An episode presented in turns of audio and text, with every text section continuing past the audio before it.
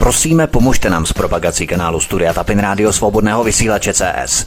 Pokud se vám tento nebo jiné pořady na tomto kanále líbí, klikněte na vaší obrazovce na tlačítko s nápisem Sdílet a vyberte sociální síť, na kterou pořad sdílíte. Jde o pouhých pár desítek sekund vašeho času. Děkujeme. Příjemný, krásný dobrý večer, dámy a pánové, milí posluchači od mikrofonu svobodného vysílače nebo na kanále Odisí vás zdraví vítek. Vítám vás při poslechu dnešního pořadu, ve kterém tu uvítám Nelu Liskovou po zhruba měsíční odmlce. Tady u nás na svobodném vysílači. Neli, vítej, hezký večer, ahoj. Ahoj Vítku a opět zdravím po měsíci všechny posluchače. Titulek dnešního pořadu je dost vypovídající na to, aby bylo jasné, o čem se budeme bavit hned od začátku. Všimněme si, že v Česku začíná být národním sportem podávat trestní oznámení kýmkoliv za cokoliv. Lidé jsou stále méně ochotní řešit nesouhlasy argumentačně, ale stále častěji sahají po systémových nástrojích. Jakoby vlastní neschopnost obhájit si svůj vlastní konkrétní názor kompenzovali nekonkrétním systémem, který za ně jejich frustraci vyřeší. Trestní oznámení jedou v České republice jako na věžícím páse. Máme tu další důkaz. Vedle pirátky Olgy Richterové, která podala trestní oznámení za sdílení článku pouze na Nelu Liskovou, třeba že článek stílelo dalších 20 tisíc lidí, tu máme nové kuriózní trestní oznámení, které je velmi čerstvé. Než se vypravíme k detailům toho trestního oznámení, Neli, nejprve si prozraďme na začátek obecně, čeho se toto trestní oznámení na tebe týká, vlastně kdy bylo podané. No, konkrétní, konkrétní termín nebo datum, kdy bylo podané, to nevím, ale volala mi kriminální policie s tím, že teda bylo podáno. Jednalo se to o příspěvku na mém Twitterovém účtu a vlastně jedná se o to, že já jsem tam měla takovou fotku z Poděbrat, kde v jednom parku, jako vypadalo to opravdu velice pěkně, bylo pověšeno spoustu, jako v rámci té aleje takové, tak tam bylo pověšeno vlastně spoustu českých vlajek. A já s ohledem na to, že jsem už opravdu alergická na to, jak tady máme všude žlut modro v České republice, místo toho, abychom ctili naše národní barvy, tak uh, jsem se vyjádřila na svém uh, Twitterovém účtu, uh, že jsme Česká republika a že bychom měli uh, vlastně jako Česká republika vystupovat a že je nutné uh, zlikvidovat uh, uh, ukrajinský nacismus a k tomu se prostě samozřejmě od, od počátku stavím negativně už na své osobní zkušenosti. No a to, že jsem napsala, že, by se, že prostě jsem proti tomu nebo proti ukronacismu a že jsem pro, aby se zlikvidoval, protože si myslím, že ve 21. století nemá nikdy na světě ani fašismus, ani nacismus místo, eh, tak na základě tady tohoto eh, statusu na mě bylo podáno trestní oznámení. To je neuvěřitelné, to znamená, abychom si to vyjasnili. Ty si ve tvém příspěvku na Twitteru uvedla pouze skupinu ukrajinských nacistů, nikoli v Ukrajince jako etnikum, rasu nebo národ. Je to tak? No tak samozřejmě, abych v životě nikdy, jako nejsem blázen, abych eh, se vyjadřovala, ani to prostě nemám, nemám důvod nejmenší se vyjadřovat tímto způsobem proti občanům jakéhokoliv státu. Jo? Oni přece za, to, za tu situaci většinou nemůžou, protože vždycky je to určitá část, skupina populace v tom daném státu, která vlastně eh, třeba konkrétně v tomto případě nacismem eh, se zaobírá a má to jako svoji ideologii, ale přece nebudu házet do jednoho pytle naprosto všechny. To znamená, že jsem se jasně vyjádřila, že pouze jde o ukronacisty, nikoli o občany Ukrajiny. Tak, to je velmi důležité. To právě je jasné, ale to jsem chtěl vypíchnout, aby bylo úplně jasné, že v podstatě to odděluješ a že je potřeba to oddělit tuto určitou skupinu, respektive menšinu v rámci Ukrajiny jako celku. To znamená, že specifická skupina v Ukrajině, která prosazuje prvky týkající se nacismu, fašismu, k tomu se dostaneme a právě prokazatelně na Ukrajině probíhají fašizační procesy. Notoricky známý je Plukazov a další složky, na které si ve tvém příspěvku cílila. Máme tu fotografie, videodokumentaci, to si konec konců poskytla jako důkazní materiál policii při podání vysvětlení, co je na těch videích z Ukrajiny zachycené, abychom tedy dokumentovali, že opravdu prvky nacismu probíhají reálně na ukrajinské půdě. No tak jsou tam samozřejmě aktuální videa, například z Chersonské oblasti, jo, co se tam odehrává. Tady bohužel, ovšem, my jsme v takové, takové situaci, tak šílené situaci, že v podstatě jakákoliv reálná videa pokud jsou proti ukrajinským nacistům, tak jsou v České republice znevažována, deho, dehonestována a nakonec v podstatě, jako v mém případě, V případě, že se stavíš proti těmto zvěrstvům, tak na tebe ještě podáno trestní oznámení. Mě teda osobně napadlo, že by možná bylo zavhodné, abych já podala trestní oznámení na toho člověka, který ho podal na mě, protože on tím vlastně prokázal, že plně podporuje nacismus. Protože já, když se vyjádřím proti něčemu, v mém případě proti nacismu, a ten člověk na to na mě podá trestní oznámení, tak logicky ten nacismus podporuje. To z toho jasně vyplývá. To je naprosto logické. Já jsem si ještě obával toho, aby ta videa z Ukrajiny v rámci určitých prvků nacismu, co se týče hákových křížů a tak dále, tak aby to nebylo posuzované jako ruská propaganda. Jo. To taky se dnes dělá cokoliv, co se nehodí do určitého narrativu a ideologie v rámci západního systému svatořečení Ukrajiny, bych až řekl. Nicméně tedy za to, že si vyjádřila nesouhlas s nacisty, si si vysloužila trestní oznámení v České republice. Je tedy v České republice trestné vymezit se proti nacismu a hlavně fašismu jako totalitní ideologii, která za sebou eh, nechala desítky milionů mrtvých. A to je od této chvíle v České republice trestné? No, tak to uvidíme asi na mém konkrétním případu, jo, protože samozřejmě já půjdu poradit svým advokátem vysvětlení k dané věci a uvidíme, jaký to bude mít další vývoj, ale v případě, že bych opravdu měla být nějakým způsobem persekuována a nedej bože jako ještě soudně stíhaná za to, že jsem proti nacismu, fašismu a proti jakýkoliv válce kdekoliv ve světě, no tak v tom případě uh, vůbec si neumím představit, jak bych takové zemi mohla třeba já dále žít, jo, protože tady je to postavené od Fialovy vlády všecko na hlavu a tady v podstatě podstatě nic, co je, eh, co je spojováno s nějakou elementární lidskou slušností nebo s nějakou morálkou, tak to všechno je teď pase. Jestli si toho všiml, tak obecně lidi jsou velice vulgární, chovají se teda naprosto příšerným způsobem, protože jim to vlastně ta vláda dává za vzor. Jako pokud jsou ministři a pokud jsou vrcholní politici v České republice vulgární, jo, to je naprosto jedno, že třeba nemají sympatii k Putinovi, ale vyjadřovat se k Putinovi tím, že prostě zvednu prostředníček a nedej bože si to dám ještě na tričko a chodím jako hrdě, jak jsem prostě inteligentní dáma s prostředníčkem, uh, zvednutým prostředníčkem a fotkou Putina. S tak v kabelce ještě. Opravdu to už, No, to už není ani v podstatě dno, to už je sklep, tady toto. Já si myslím, že můžu mít nějaké antipatie vůči komukoli, ale stále bych si měla zachovat nějakou úroveň.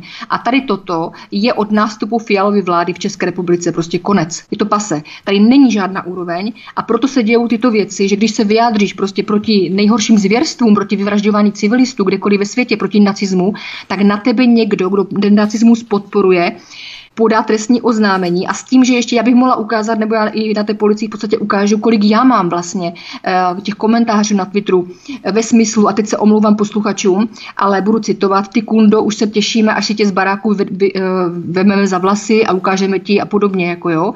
Všude si tě najdeme, před náma se neschováš, jo. A toto jsou komentáře, kterými čelím dnes a denně. Mě by nenapadlo, Jo, prostě opravdu zabývat se tím, že bych na takové primitivy dávala trestní oznámení, protože já bych v podstatě nedělala už nic jiného, než jenom na někoho podávala trestní oznámení.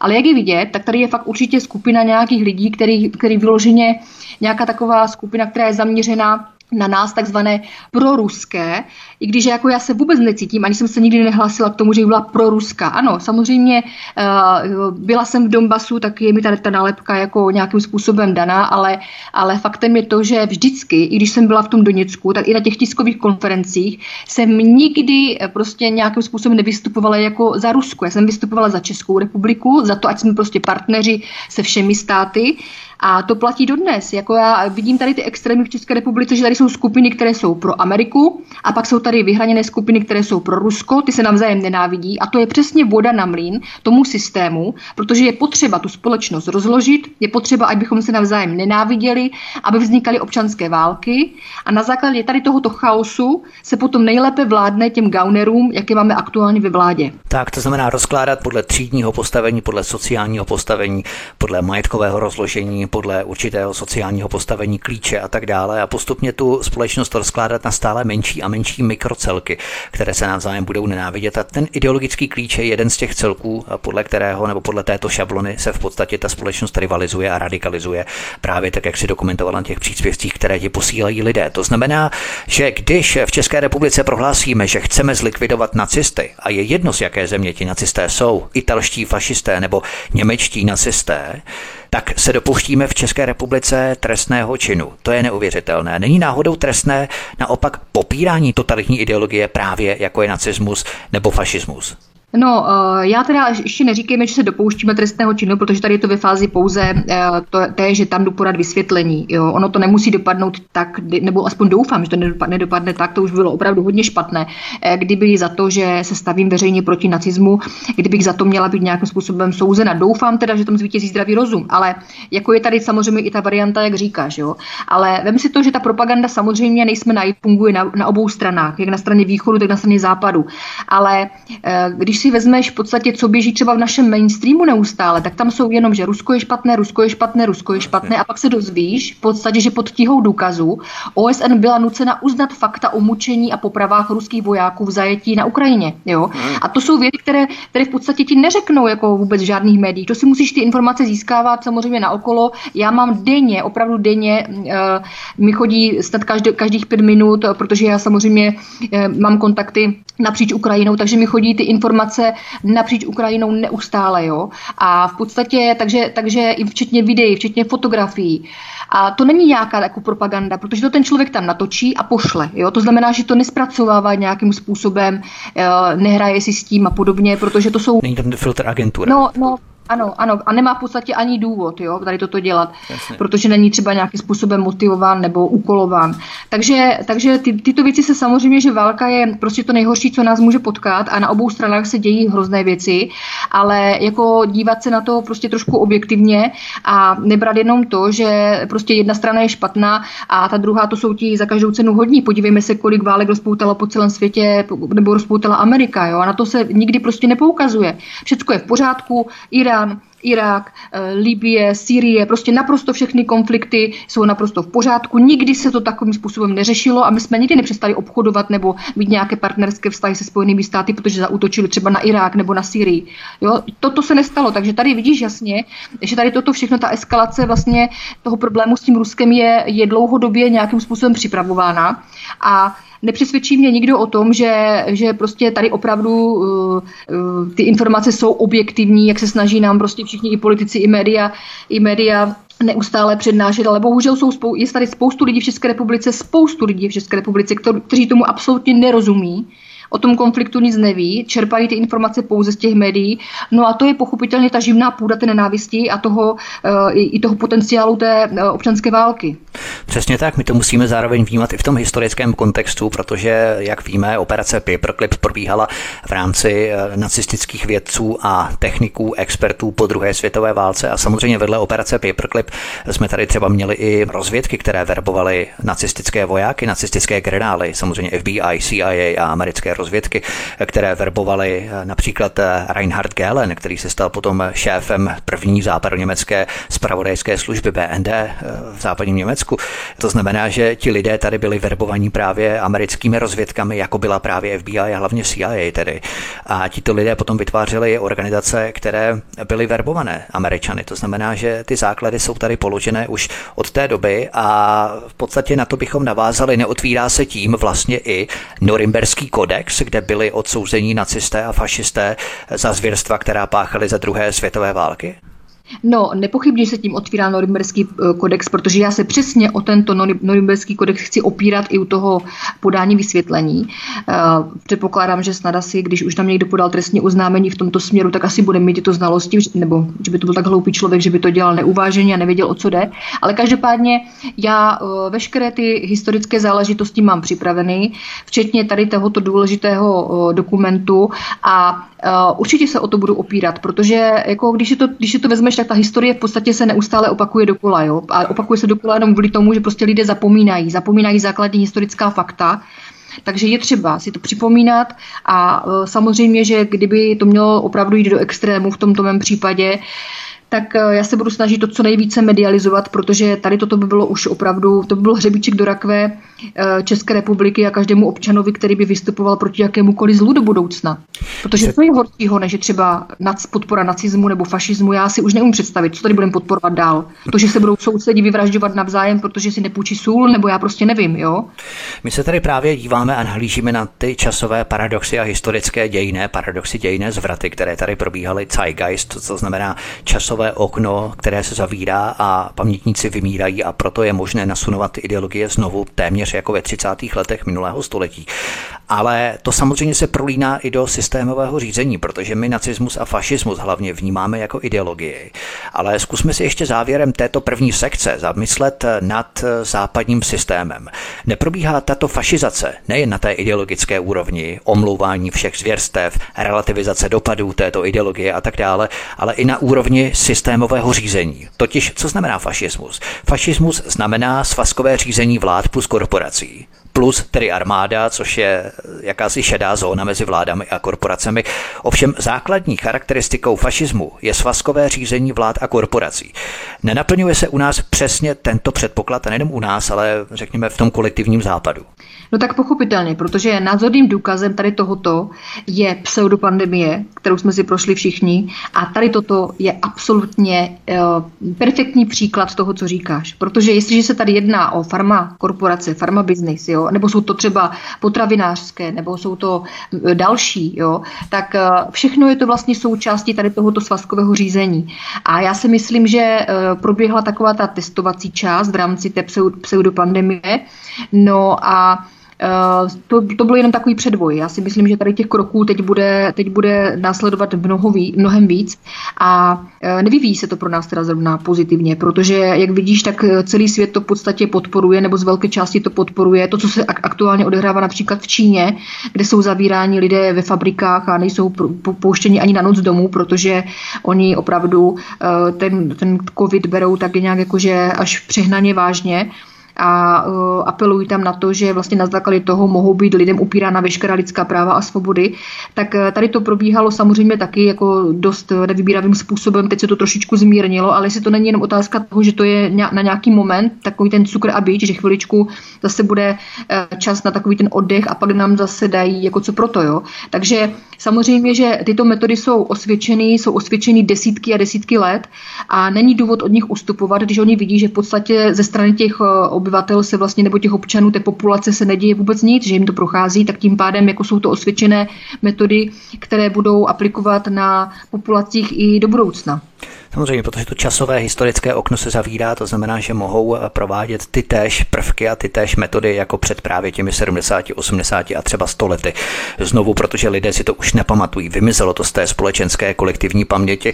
Všímejme si třeba, jak vlády, a o tom si ty právě teď přesně hovořila, jak vlády tahají stále za menší konec nebo kratší konec ohledně korporací. Všímejme si, kolik korporace odvádějí dividend z České republiky. Všímejme si, jak farmaceutické, vojenské nebo energetické korporace vydělávají obrovské balíky peněz, nebo i nadnárodní realitní korporace, které skupují nemovitosti za hubičku, kdy lidé mají stále méně peněz na splácení hypoték. Plus samozřejmě investiční fondy typu BlackRock, Vanguard, já nevím, Capital Management a další. Vezměme si PPP projekty, kdy vlády, tedy občané, my, všechno zaplatíme a korporace potom vytahují většinu ze zisku. Čili vidíme tu stále patrnější koncept toho svazkového řízení vlád a korporací, což je naprosto jasný charakter fašismu a v podstatě to se prolíná z té historie až do současnosti, že? No, pochopitelně. Ono samozřejmě eh, na jedné straně tady byla taková ta, eh, ta představa o tom, že to eh, druhou světovou válkou skončilo, ale jako přiznejme si, že třeba co se týká Ukrajiny, tak tam to pokračuje do dnešních dnů a teda velice, řekla bych, progresivní formou. Tam je samozřejmě, samozřejmě nacismus a opravdu oni se vychovávají tak, jak tady se, tady docházíme k tomu, že v podstatě nám jako vymírají ti staří lidé, ti pamětníci, tak na té Ukrajině vlastně jedou přesně naopak. Oni si tam vlastně už opravdu malinké děti učí té ideologii a učí je prostě brutálně zacházet eh, s lidmi na třeba na hračkách, jo, učí je tam halovat, jo, učí je prostě, učí je vlastně ty základní principy, jo, toho, toho nacismu. A tady toto je obrovské nebezpečí, protože když si teď vezmeš, jak jsou otevřeny hranice, eh, jaký je odliv těch lidí z Ukrajiny do České republiky, na Slovensko, do Polska. Jo, říkalo se, myslím, pokud se nepletu, že to bylo nějakých 7 milionů lidí od počátku toho konfliktu, eh, od toho února. Jo, a teď vlastně do jara se typuje, že dalších 10 milionů lidí. Tak eh, samozřejmě, že tady toto zakotví, ať už chceme nebo nechceme, tak to semínko prostě padne na úrodnou půdu, eh, ať už u nás, nebo na tom Slovensku, nebo v Polsku, nebo v dalších státech. A tady toto zhledávám jako obrovské nebezpečí do budoucna, protože se tam potom budou budou tvořit vlastně ty jednotlivé sekce, které budou, eh, které budou na sebe nabalovat ty lidi i v těch zemích a motivovat je nějakým způsobem. Bláznů je všude po světě dost, takže si jich určitě najde nemalé množství. A tady, tady jasně vidíš, že místo toho, aby se ten konflikt nějakým způsobem eh, nepodporoval dál, jo, protože já jsem od počátku byla proti tomu, abychom tam od roku 2014 v řádech miliard podporovali ty nacisty, nebo abychom tam vyváželi zbraně a těžkou techniku, což bohužel se odehrává. Spoustu lidí se probudilo až teď a myslí si, že od února je tam válka, to bohužel tam je ta válka od roku 2014, to jsme říkali i v minulém vysílání tak místo toho, abychom se tomu postavili nějakým způsobem rozumně a civilizovaně a čelili tomu, že prostě nebudeme zatahováni do válečných konfliktů, tak tady vidí, že třeba ta vláda toho Fialy, oni si to vyloženě užívají tady toto. Hmm. Oni si užívají každé to zlo, že to můžou podporovat, jo? smějou se nám všem do obličejů, jak je to úžasné, že tady budeme živit miliony a miliony Ukrajinců na úkor nás. A e, co se týká například další nebezpečí to bychom si potom asi trošku rozvedli, je třeba uh, zdravotní riziko. Jo, tam neexistuje žádná proočkovanost téměř na Ukrajině. A teď se bavíme o základních věcech, jako jsou, já nevím, černý kašel, uh, spalničky jo, a takové, takové ty základní věci, které prostě tady třeba, nebo jsme historicky prostě nastavení, takže u nás se tady toto uh, řeší formou vakcín. Tam se neřeší formou vakcín vůbec nic a to znamená, že tam je obrovské množství lidí třeba s tuberkulózou, obrovské množství syfilis, kapavka, HIV jo, a další a další nemoci, které se, ať už chceme nebo nechceme, do té populace k nám dostanou. Jo? Například vím, že tady je teď uh, už spoustu případů černého kašle, který tady Přesně nebyl. Tak, to jsem taky zaznamenal v médiích, že vzniká nárůst černého kašle. Nicméně, ještě abychom dokončili to trestní oznámení, my se potom v další sekci vypravíme potom k těm dalším dílčím záležitostem ohledně Ukrajiny v České republice a určité ukrajinské diaspory, která se rozrůstá do určitých divizí po Evropě různě a vznikají právě ty prvky nebezpečí, které tady mapujeme.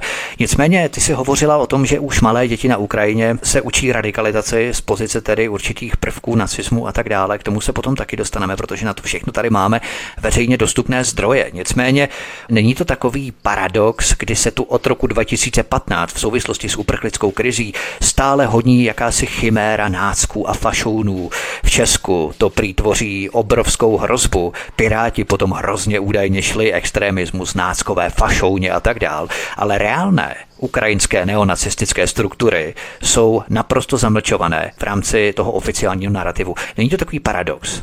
No oni nejen, že jsou zamlčované, ale oni jsou především podporované a to je to zlo, na které já poukazuji, že přece není možné, abychom si jako nějakým způsobem nedokázali rozlišovat běžného Ukrajince, abychom si nedokázali rozlišit třeba uh, ty, kteří podporují tady toto, nebo kteří jsou přímou součástí. Uh, jako bohužel teď je takový trend, že kdekoliv se zmíníš o tom, že tam je třeba ten pravý sektor Azov nebo, nebo řada dalších, že tam jsou pomníky Bandery, což prostě, když si to najdeš na Google, tak tam uvidíš, tam jsou opravdu pomníky bandery po celé Ukrajině. Jo. Eh, když tam vidíš ty pochody těch 15-16 letých, eh, prostě, kteří opravdu jako s, tě, s těmi fotkami toho bandery tam hajlují a užívají si to prostě, jak je to jejich hrdina a podobně, eh, že, protože v podstatě jsou k tomu vedení už odmala. A tady toto všechno vlastně financuje a podporuje naše vláda, tak to je naprosto něco šíleného, protože, protože to může opravdu vyeskalovat v takový problém, jakože opravdu nás, oni nás teď zavedli do takového obrovského nebezpečí, spousta lidí si to neuvědomuje, myslí si, že když se teď o tom tady bavíme, že je to naše nějaká hysterie a podobně, ale jako opravdu ty důsledky budou pro nás fatální, protože tady budou opět vznikat takové ty gengy na výpalné, jo, tady budou vznikat uh, skupiny, které uh, budou uh, vysoce kriminalizované, nebo budou, budou se, se účastní se kriminality a to ve velkém stylu. A já věřím tomu, že i tady toto se bude zametat pod koberec a v případě, že to udělá nějaký Ukrajinec, tak se budou předtím zavírat oči. Jo? A tady toto opravdu v České republice, ať už chceme nebo nechceme, v případě, že ten příliv nepřestane a bude tady opravdu proudit tolik lidí z Ukrajiny, tak eh, je to nekon, vláda to ani nekontroluje v podstatě. Jestli se všiml, tak oni tady pouštějí kde koho. Jo? Uh, určitě je to uh, informace, která, která uh, vsákla na, na veřejnost, že že hmm. Zelenský, Zelenský propustil i vězně, aby nějakým způsobem uh, posílili ty bojové jednotky.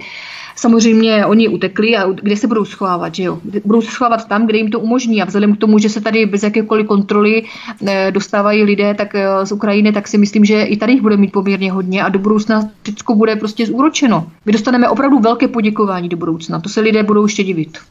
Tady sledujeme prvky fašismu všude kolem nás, nelimitujme naše vnímání pouze na tu ideologickou úroveň, ale fašismus jako svazkový systém řízení vlád a korporací se začíná stabilizovat v našem každodenním životě a to dokladuje i skutečnost, že už dnes nesmíme kritizovat ani neonacistické struktury, protože to je nově v Česku možná trestní oznámení. Uvidíme, jak to trestní oznámení na Neliskovou dopadne, ale každopádně za kritiku neonacismu už můžeme sklidit trestní oznámení. To je neuvěřitelné. Nicméně ještě na úplném konci, než si dáme písničku, představme si, že bychom se odstli v Německu ve druhé polovině 30. let minulého století a začali bychom kritizovat NSDAP, Adolfa Hitlera nebo nacisty. Tak bychom okamžitě byli vyslíchaní německou policií, německou justicí a stali bychom se předmětem pro následování. Jaký je rozdíl mezi nacistickým Německem v druhé polovině 30. let minulého století a současností, když za kritiku nacismu sklidíš trestní oznámení i dnes. Neopakuje se náhodou po 80 letech tatáž situace, tentýž vzorek jako dřív? No tak s ohledem na to, že uh, tato vláda je nastavená přímo tak, jak je, to znamená, že ona to podporuje veřejně a uh, dokonce jsem se setkala přímo i v Praze několikrát s tím, že mi vezl ukrajinský taxikář a uh, bavili jsme se o té situaci tam, vždycky se zeptám, odkud je, z jaké oblasti a několikrát se mi stalo v několika případech, že když jsem narazila na téma Azov nebo, nebo na uh, Banderu, takže by řekli, ne, ne, to u nás není, to je jenom taková chiméra, to vy v Česku si to jenom myslíte, jo. Eh, což teda mě teda jako opravdu zaskočilo, tak jsem mu říkala, že jsem určité věci viděla na vlastní oči, samozřejmě přímo eh, v tom Donbasu, takže chimera to stoprocentně není, ale je zvláštní to, jak oni se snaží už sami si sobě lhát do kapsy, a nebo na druhou stranu možná, že ta odpověď byla taková z toho důvodu, že aktuálně žije v České republice a nechce prostě nějak to téma třeba rozebírat, takže je to chimera, ale vláda se staví k tomu úplně stejně. Jo? Oni absolutně neberou tyto aspekty na vědomí. Jestli si všiml, tak v podstatě oni pořád jedou dokola zarytě tu svou a nejsou schopni objektivně tu situaci vyhodnotit, investují miliardy tam, kde to absolutně nemá opodstatnění, protože když si vezmeš jenom třeba například mm, zbraně, jo, tak eh, černý trh se zbraněmi kvete a kvete jenom proto, že my je tam samozřejmě v řádech miliard posíláme. A nikdo už nekontroluje potom další cestu, jo, jestli prostě opravdu ty zbraně se dostanou tam, kam ta vláda si představuje. Prostě je to nekontrolovaný černý trh se zbraněmi a spoustu těch zbraní zase padne do rukou lidí, kteří nejsou mentálně zralí na to tu zbraň vlastnit a z toho můžou být do budoucna obrovské problémy i tady u nás.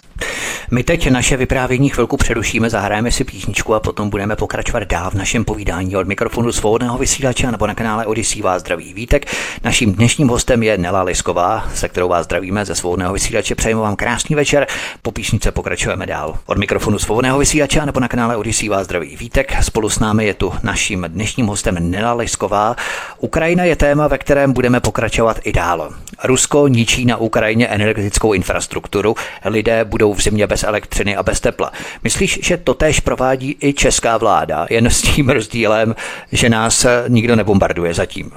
No, tak eh, samozřejmě, že to provádí i česká vláda, zcela úmyslně to provádí a je evidentní, že absolutně nemá snahu eh, ten problém, mm, nějaký, ten umělý problém, já bych řekla ještě, to je, to je dost podstatná věc, že tady toto je všechno umělá krize. Ta krize není absolutně ničím podložena a opodstatněna.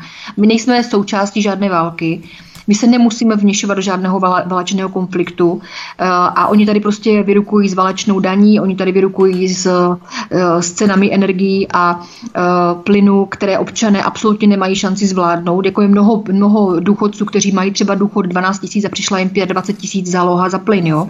A nikdo se nezajímá o to, jak to ten člověk bude řešit. Není tady žádná reálná pomoc. Oni lžou. Opravdu skutečně tady žádný deštník nebo s čím to ten Fiala vyrukoval není, neexistuje, v reálu to nefunguje spíš cedník než deštník, pozor. No, přesně tak. Takže víceméně opravdu eh, tady toto je cílená likvidace české populace. To je úplně evidentní. Kdo to nevidí, tak to v zimě pozná. Tato situace má ten neblahý důsledek, že vyprázdní ukrajinská města a logicky vyžene ještě větší počet Ukrajinců do Evropy. Myslíš, že to je ten záměr Ruska, protože karty už jsou rozdané. Donbass, Doněck, dělící linie na Dněpru a tak dál. Ale Rusko přesto stále bombarduje ukrajinskou infrastrukturu. Proč? Podívej, no je to z mého, aspoň subjektivního dojmu, Eh, je to tak, že v podstatě jak Spojené státy, tak Rusko na to má nějaký svůj zájem. Jo? Takže my jsme vyloženi jenom rukojmí toho konfliktu a jsme prostě jenom uh, využíváni k tomu, abychom nějakým způsobem fungovali jako totální idioti, jo? protože tady toto s nás přesně dělají.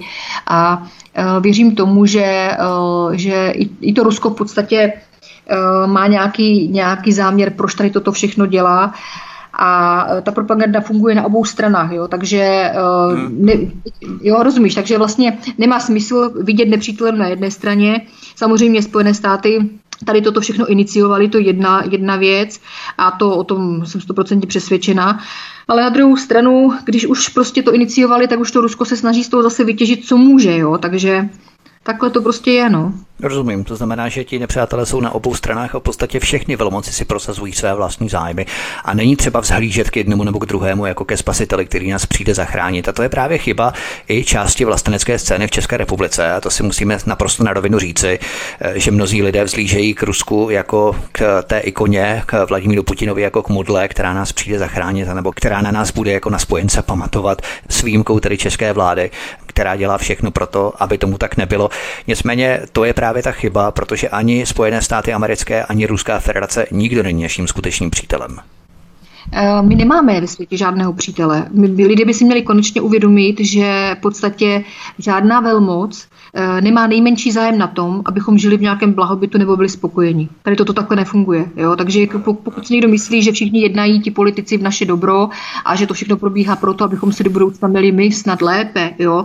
tak jak to předkládá vláda Fialy nebo jakákoliv jiná vláda před něma, jo? protože co ti politici jako retoriku mají používat, že jo? děláme to pro vaše dobro a podobně. Jo? Nic takového se reálně neodehrává. Svět je jedna velká lež a podvod. Jo? Musíme opravdu vycházet z tohoto faktu a podle toho si ten život nějakým způsobem eh, zařídit a uh, nevěřit těm politikům. Politici se mají kontrolovat, jako jim se nemůže důvěřovat. Přesně tak, Vladimír Putin nechal očkovat Rusy, Vladimír Putin prováděl QR kódy a další věci, to znamená globalizace svým způsobem jede v Rusku stejně tak jako všude jinde na světě, jako v Číně, jako na západě, jako v Austrálii, jako úplně všude, to znamená globalizace se Rusku nevyhýbá. O tom není pochyb. Jo, já, to, já to pořád říkám těm lidem, kteří chtějí utíkat někde do Ruska nebo Běloruska, že všude je chleba o dvou kůrkách a nikdo na ně nikde nečeká. Jo, opravdu pokud si myslíte, že tady funguje nějaké, já jsem z Česka, já jsem váš kamarád a teď se tady o mě všichni postaráte, protože přece jako my jsme jako v rámci stejného myšlení na stejné lodi, jako pro Boha, tady toto opravdu, jako to je úplně, to úplně zcestné, pokud takhle někdo přemýšlí. Ale pravda je taková, že mi chodí spoustu zpráv od lidí, kteří mi tady toto hlásí, že už nevydrží v České republice, že teda utečou do toho Ruska.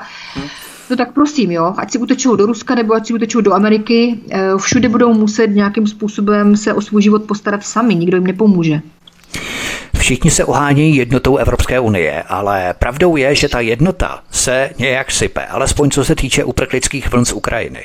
Česko před několika týdny uzavřelo hranice se Slovenskem a přidává se Rakousko, Maďarsko nebo dokonce i Srbsko, které opevňují své hranice. Odkaz číslo jedna v popise pořadu na Odyssey. Takže navzdory spektakulárnímu uzavření hranic je u nás bezkonkurenčně nejvíce Ukrajinců z celé Evropy, zatímco stále více zemí své hranice uzavírá a opevňuje. My budeme přijímat další. Je to v podstatě takový paradox český.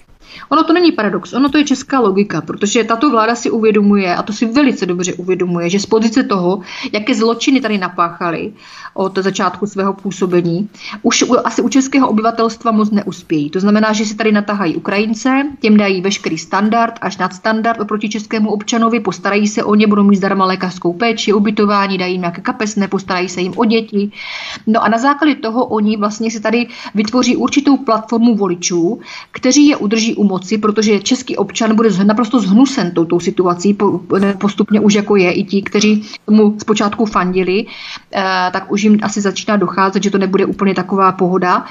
A oni se vlastně natahají miliony Ukrajinců a ti je budou volit v podstatě kdykoliv, protože tato vláda jim ten komfort do budoucna zařídí jo, a zajistí. Takže a samozřejmě ty korporace, je... ještě jsme se bavili o korporacích, to znamená svazkové řízení vlády a korporace, to znamená korporace budou také rády, protože Ukrajinci požadují značně menší mzdu, okřesanější podseknutou mzdu než Češi v rámci přibližování se k západnímu standardu, který nám hlásají 30 let tady v České republice. To znamená, že oni s tím zabijí dvě muchy jednou ranou. Korporace ještě budou rádi, protože Ukrajinci nebudou mít takové mzdové nároky.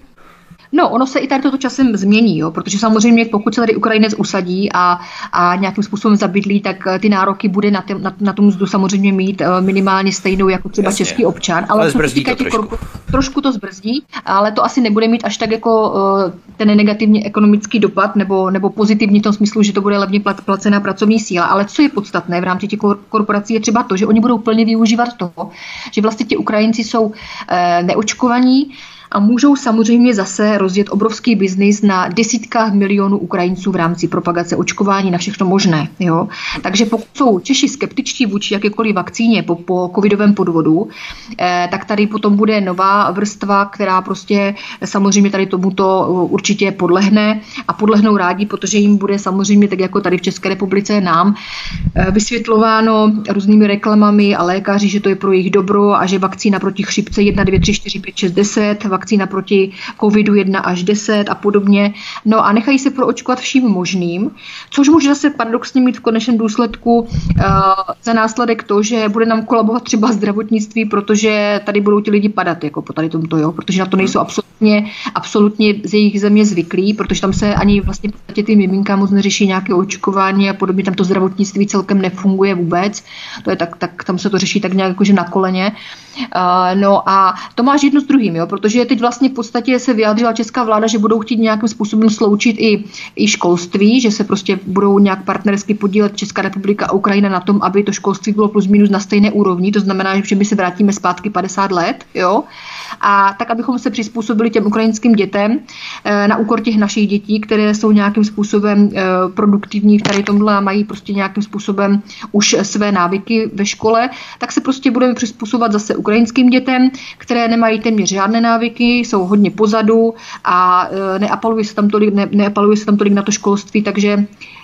tady toto všechno přispěje jenom k tomu, že se vracíme prostě zpátky místo toho, hmm. abychom nějak v rámci, v rámci toho civilizačního uh, vývoje, vývoje, vývoje se, se posouvali dopředu.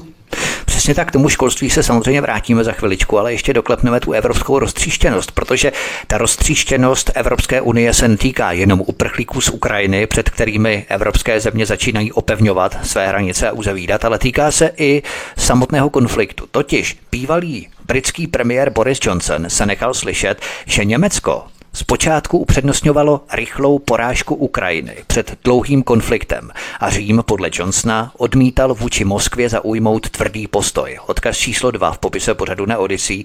A když si to vlastně uvědomíš, proti té válce, dlouhé ukrajinské válce bylo Německo i Itálie a možná právě proto v Itálii vyhrála Melony, která Zelenského i hned na Twitteru podpořila a možná právě proto bouchl Nord Stream 2 do Německa. Prostě bylo potřeba zasáhnout primárně ty země, které se do té vyhrocené, vybičované rusofobie příliš eh, jaksi nehrnuly. No, tak samozřejmě uh, souvislost to určitě, určitě má, nicméně, když se podíváš potom vlastně i na to, že v podstatě, jak je to je velké divadlo, že ať už to je Německo, Francie, Itálie, uh, nebo třeba i Polsko, tak oni vlastně s tím Ruskem nějak ty kontakty v rámci toho obchodu, těch obchodních vztahů nepřerušili. Oni odebírají plyn, vím, že i Maďarsko si zafixovalo vlastně plyn na uh, velice nízkou cenu a jediná země, která opravdu jde do úplně extrému všech extrémů, tak je Česká republika. Takže víceméně tady vidíš, že v podstatě eh, je tady nějaká válka, je tady nějaký válečný konflikt, dobře, ale pořád ještě si zachovávají třeba nějakou takovou tu ekonomickou gramotnost oproti České republice v tom směru, že si uvědomují, že nebudou třeba likvidovat to, tu vlast, to, to, to vlastní obyvatelstvo, protože by tam vznikly ještě větší nepokoje, ale v České republice je to pravý opak. Jo? Tady, tady jde o cílenou likvidaci a opravdu přece není možné, aby aby ta vláda si vůbec nespočítala jedna a jedna, že tady jsou fakt skutečně skupiny lidí, které na to nikdy v životě nedosáhnou a že v případě, že budou eh, bez tepla celou zimu nebo že, nedej bože, přijdou i obydlení, eh, tak tady budou vznikat nepokoje. Jo, a to, to právě třeba vím, že v tom Německu nebo i ta Itálie, Francie nebo to Maďarsko tomu předcházejí tady tomuto. Na rozdíl od České republiky, která tomu je naproti. Přesně tak, u nás je ta situace daleko vyhrocenější právě díky české vládě a k tomu právě teď budeme směřovat eh, to, co si tady našla před chviličkou. Eh, podíváme se na české školní osnovy. Totiž Česko a Ukrajina chystají dohodu o spolupráci ve vzdělání. Cílem je prý sjednotit postup ve výuce i výchově. Obě země, tedy Česko a Ukrajina, si budou navzájem uznávat své vzdělávací programy a obsah výuky. Odkaz číslo 3 v popise pořadu na Odyssey. Takže my jako národ Komenského sjednotíme naší výuku s Ukrajinou. Já si dodnes naivně myslel, že se chtějí přibližovat tomu západnímu standardu. Asi jsem se pletl. Tak oni se především chtějí přizpůsobovat standardu vždycky eh, toho, kde to má pro nás nějaký destrukční dopad. Jo? To znamená, že, že samozřejmě, že na jednu stranu oni jsou strašně prozápadní, ale samozřejmě v případě, že se jim to hodí, tak jsou zase pro ten východní. Jo? Nemůžeme říkat ani východní standard, protože třeba Rusko co do vzdělanosti, tak tam tomu nemůžeme opravdu nic vytýkat. Jo? Ale samozřejmě i, i třeba například, co se týká té Ukrajiny, když vezmeš ten Donbass, tak já jsem tam třeba navštívila spoustu škol a tam taky jako ta vzdělanost byla na velmi velmi vysoké úrovni, eh, srovnatelná s Českou republikou. Ale to neplatí pro celou část, jo? to neplatí pro celou část té Ukrajiny. Samozřejmě eh, nebyla jsem třeba v jiných školách, ale vím, že i od těch profesorů, i z těch vysokých škol, kde jsem třeba byla, tak jsme tady toto téma probírali a oni sami říkali, že to je opravdu uh, vyloženě tak, že i z toho důvodu třeba se chtěli trhnout jo, od té Ukrajiny jako takové, nejenom kvůli tomu nacismu, ale i kvůli tomu, že tam neviděli žádný progres, jo, žádný progres tomu neviděli. A vlastně uh, ten Donbas jako takový je nejbliž hranic, protože tam je hnedka vedle vlastně Rostov nad Donem, takže blízko hranic tomu Rusku, takže i ten vliv té Ruské federace na ty dvě republiky tam byl velký a tam, tam třeba, co se týká té vzdělanosti, nebo řekla bych, že i celkem ta zdravotní péče, tak tam bych bych tomu až tolik nevytýkala, jo? ale tady se velké nebezpečí vidím v tom, že tady se jedná o to, že oni se fakt chtějí přiblížit tomu celku jako Ukrajině jako takové. No a to pro nás bude mít opravdu jako neblahé následky, protože tím pádem, jak jsme byli kdysi světová špička, jednička ve vzdělanosti, Česká republika byla vyhlášena tím, že jsme měli nejlepší školy a bylo tady spoustu chytrých lidí, kteří dokázali ve světě obské věci, eh, tak eh, přesně tady toto je teďka potíráno. Ale to je dlouhodobě, to není teď jenom vládou Fialy, ale samozřejmě, že tady tento koncept jako funguje dlouhodobě. To je pravda a na to právě teď navážu, to je dobře, že jsi to nastínila, protože právě to mě na tom článku zaujalo, protože tam je psaný odstavec, kde se píše, že dohoda mezi Českem a Ukrajinou se začala připravovat už dlouho před několika lety. Jo? To znamená, jinými slovy, už dlouho před válkou, jako by se v globálním zákulisí předvídala tato eskalace. Alespoň to tak vypadá, že? No, já si myslím, že ono, eh, takové ty eh, opravdu ty zásadní konflikty jsou fakt jako predikovány a oni se dobře ví dopředu. Jo? Mm. Jako proto tady máme třeba, jak jsme se už kdysi bavili v nějakém vysílání o tom predictive programming, tak tam v podstatě opravdu jsou to dané věci, které jsou opravdu desítky let dopředu dané. Já vím, že teďka, když to takhle říkám, tak to zní naprosto šíleně. Jo? Ono se neví totiž kdy přesně ten konflikt nastane, ale ví, že nastane, protože ty eskalace a přitápění pod kotlem k tomu směruje právě od toho roku 2014. Oni viděli, že to Rusko budou provokovat tak dlouho, že tam ty Rusy budou likvidovat tak dlouho, až se ten Rus opravdu naštve a vlítne tam, což se tady opravdu stalo. Ne, že bychom to ospravedlňovali, to špatné, válka je špatná, jakkoliv a jakákoliv a kdekoliv. Ale prostě oni věděli, že ten konflikt určitě někdy nastane a to je právě to predikování, o kterém hovoříš. No, samozřejmě. Jedna věc je, že válka je špatná, druhá věc je ta, proč jsme takhle aktivní nebyli už v roce 2014 a nepostavili jsme se proti eh, ukronacistům a eh, nějakým způsobem jsme se ne, neangažovali proti tomu, aby ten konflikt tam neeskaloval a Česká republika se třeba nesnažila eh, tu situaci tam nějakým způsobem v rámci pomoci řešit tak, aby ho potírali ten nacismus jako takový. Jo, to je otázka. Kdybychom, kdybychom se my a další státy k tomu postavili čelem a uvědomili si vlastně, kdo tu válku tam způsobil, co je cílem té války a komu tam o co jde, tak dneska tady nesedíme a neřešíme vůbec toto téma, protože by tam žádný konflikt nebyl. Ale samozřejmě, že eh, na jedné straně jsou tady Spojené státy, které na té Ukrajině viděli obrovský potenciál, ať už je to v blízkosti eh, hranic eh, základna NATO, nebo jsou to břidlicové doly. Jo, tam je prostě obrovský potenciál i v rámci, v rámci všech nerostných surovin jo, a podobně. Takže samozřejmě, že to je vždycky to ekonomické hledisko, kdy Spojené státy vyvolají nějaký konflikt kdekoliv ve světě, aby z toho mohli ekonomicky profitovat. A druhá věc je to, že mi to připadá strašně pokrytecké, to se mi na tom jako protiví úplně nejvíc. V podstatě, že tam fakt ta válka funguje tolik let. A když jsem tady já chtěla kdysi když jsem tam jezdila uh, pomoc pro ty lidi toho Doněcka a Luhanska, byť teda ne, že by šla přes země, protože já se vždycky od jakýkoliv financí distancuji, Eh, takže jsem chtěla vyloženě, nebo jsem dávala i na svůj Facebook jako třeba adresu na ředitelku dětského domova, jo, přímo vlastně s kontaktem, s telefonem a podobně, že se mohli propojit a kdo chtěl, tak mohl třeba pomáhat, jo, a podobně. Tak tady toto bylo jako vnímáno uh, i tou vládou České republiky jako zločin a dokonce si dovolili uh, mě označit za součástí nějaké teroristické organizace. Jo? Takže tady přesně vidíš ty hodnoty, že na jedné straně je tady válka, která trvá dlouho a dlouho a my ji přiživujeme od počátku, místo toho, abychom se tomu postavili. No a pak tady se zblázní všichni, že v, že v únoru roku 2022 Eh, tam Rusko vyvolalo nějaký konflikt. Jo. Tady absolutně je, je potřeba vnímat hlavně ty souvislosti a ten kontext toho všeho, proč to tak je. A co se týká vlastně toho predictive programming, tak v podstatě logicky. Jo. Ten svět musí být nějakým způsobem na desítky let dopředu eh, plánovaný, protože si i já ze svého pohledu neumím představit, jakým způsobem by se ty události tady vyvíjely. Ono bohužel, co se týká predictive programming, tak je to v podstatě pouze jako negativní. Jo. Tam se neděje nic pozitivního vůči jakékoliv populaci do budoucna dalších 10, 20, 30, 50 let. Jo. Vždycky je to prostě zlo a vždycky je to nějaké neštěstí, lidské utrpení, což je teda strašné. Jo.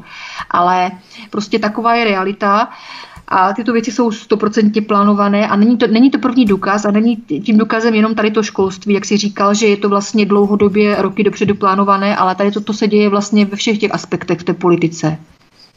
Je to, je to fakt přesně, jak říkáš, protože proč by v Česku připravovali koordinaci nebo sjednocení výuky několik let zrovna s Ukrajinou? Mezi stovkami zemí po světě se vybrali náhodou zrovna Ukrajinu a taky náhodou zrovna na Ukrajině vypukl konflikt. A ještě větší náhodou zrovna z Ukrajiny přicházely děti, náhodou nejvíce zrovna do Česka. A poslední náhoda, my už jsme dávno připraveni se sjednocováním výuky už několik let takový zvláštní řetězec náhod jdoucích přímo za sebou, že?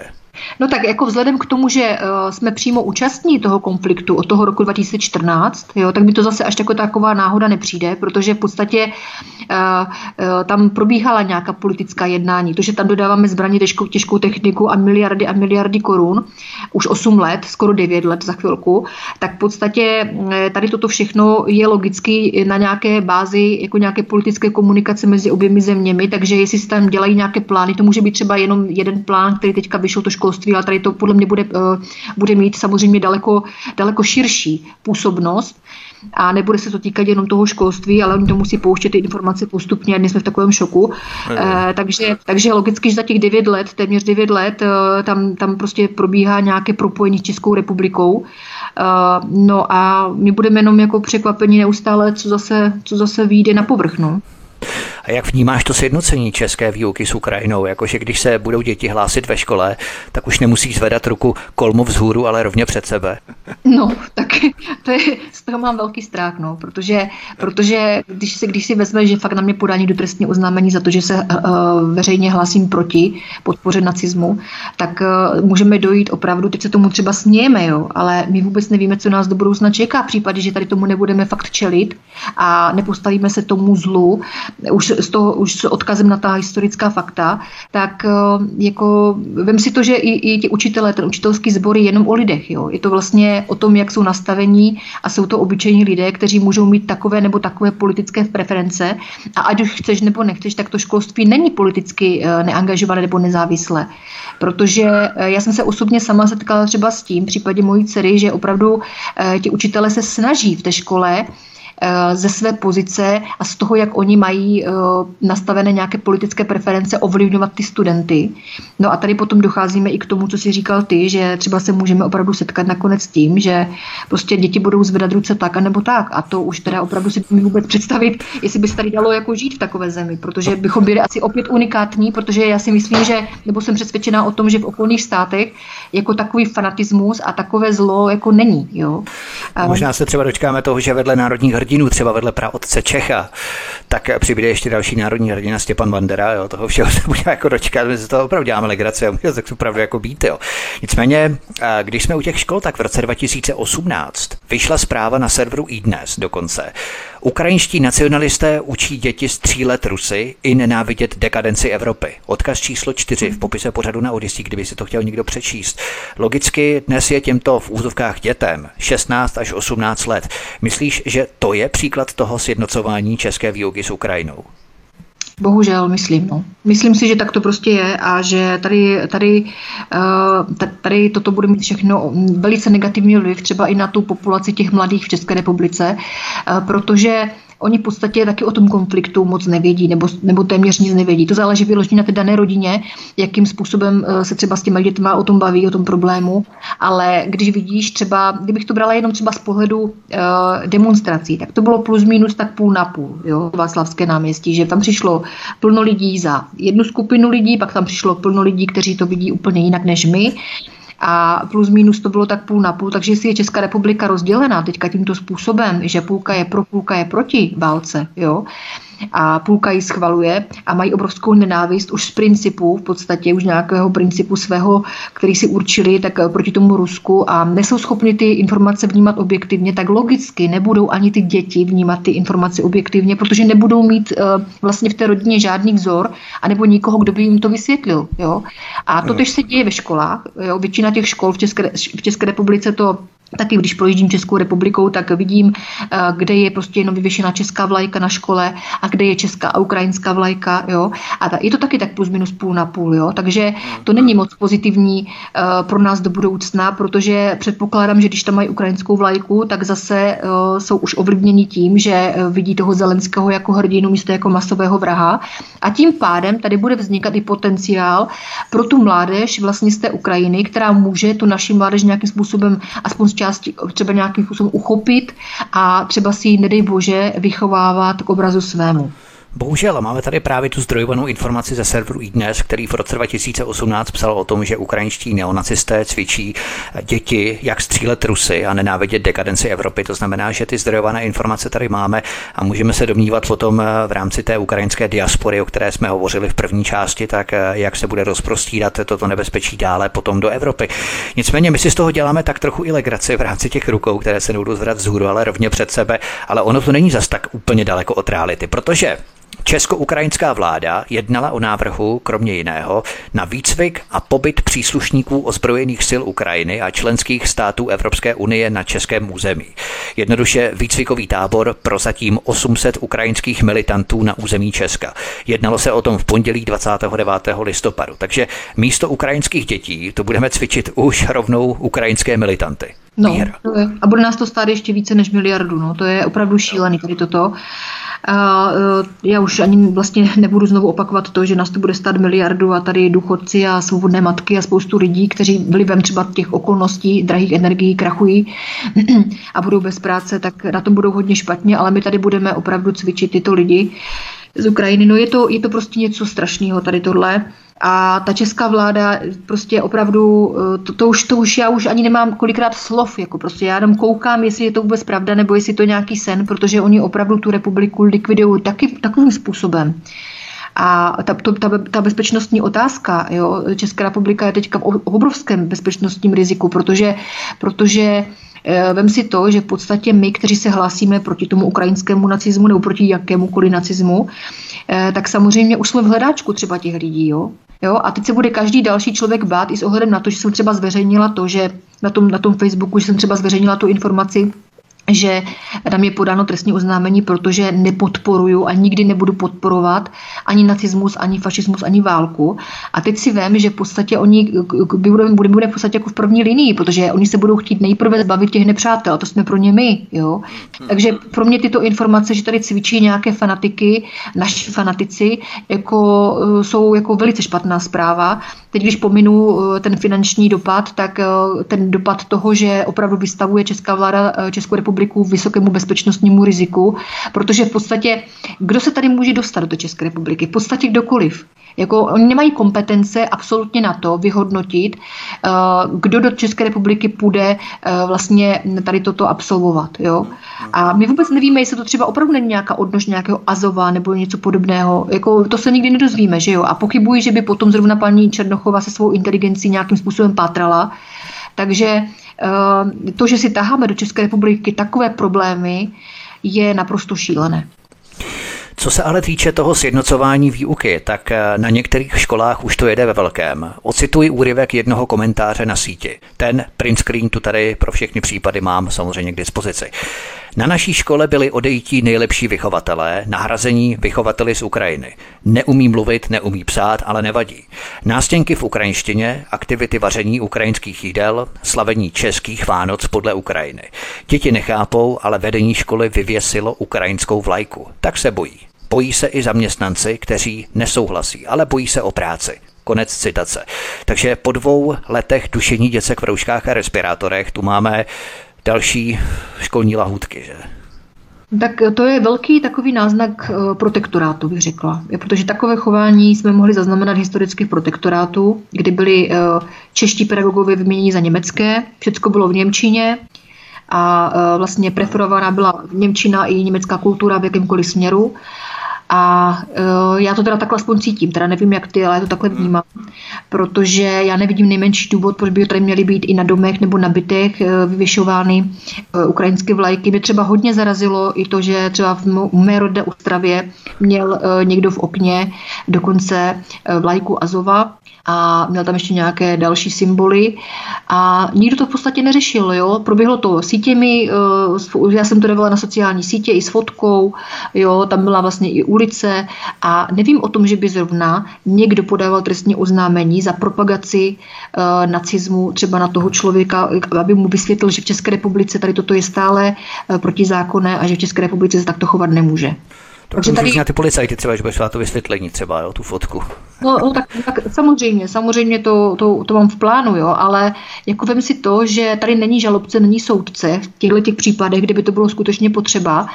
A ty, když se prostě už nějaké z normální lidské stránky na to podíváš, nebo prostě uh, už, už uh, ze své podstaty prostě nějakého dobra, jo, které bychom měli mít všichni nějak v sobě uh, zakotveno, se postavíš proti něčemu zlému, tak nakonec to zlotě se snaží převalovat tím, že tě neustále, protože to není první ani poslední trestní oznámení. Jo. Já samozřejmě nedávám všechno na sociální sítě, tam prostě tím lidi nějak nezatěžuju, ale to je pořád něco. Jo.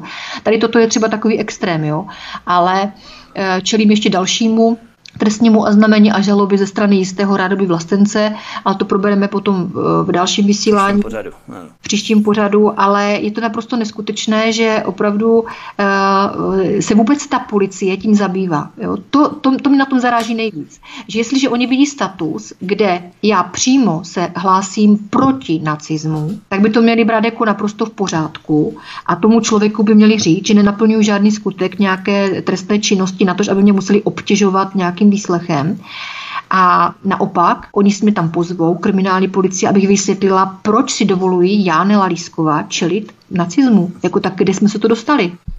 To je paradox České republiky. Budeme samozřejmě pokračovat dál v našem povídání po písničce. Nela Lisková je naším hostem u nás na svobodném vysílači anebo na kanále Odyssey. Od mikrofonu vás zdraví Vítek. Písnička před námi a po ní pokračujeme v naší poslední části dnešního pořadu. Hezký večer. Od mikrofonu svobodného vysílače anebo na kanále Odyssey vás zdraví Vítek. Spolu s námi naším hostem zůstává Nela Lisková. Viktor Orbán se na veřejnosti ukázal s šálou, která na sobě měla mapu Velkého Maďarska. Ta mapa ale zahrnuje i část Slovenska. No a premiér Fiala se nechal slyšet, že na schůzi V4 řešili tuto Orbánovu šálu. Odkaz číslo 5 v popise pořadu na Odyssey. Takže energetická a další krize jsou vedlejší. Důležitá je Orbánova šála. Myslíš, že Fiala řeší to, na co svou sociální inteligencí stačí? Já nevím, jestli má Fiala nějakou sociální nebo jinou inteligenci, vážně o tom pochybuji. Nicméně stoprocentně řeší to, co odvede pozornost veřejnosti od základního problému. Takže logicky tím, že způsobili obrovskou krizi v České republice, a to zcela vědomě, umyslně a plánovaně, tak musí teď odpoutávat pozornost od toho, jaký jsou to gauneři a musí teda řešit odvarovou šálu. Jo? jako, jako. Ale zase vlajka Azovu, tak to je v naprostém pořádku. Jo? Takže tady vidíme tu licoměrnost opravdu, že když je někdo v nemilosti, tak se na něm najdou jakýkoliv chloupek, jakékoliv smítko, aby to mohli řešit. No tak tady vidíš především preference vládních činitelů v České republice, že v případě, že neřeší tak zásadní problém, jako jo, třeba vem si to, že je to naprosto stejné, jo. Já jsem dala vlastně uh, ten byt, kde měli tu vlajku toho Azovu a další, další ty znaky v tom okně, tak jsem to dala na sociální sítě a stejně tak jsem dala i já svůj příspěvek na, na sociální síť, že prostě Česká republika je Česká republika a že prostě jsem proti nacismu a tak dále. A nikdo nedal trestní oznámení na toho člověka, ale dal trestní oznámení na mě, že já se hlásím proti, proti tady tomuto. Jo?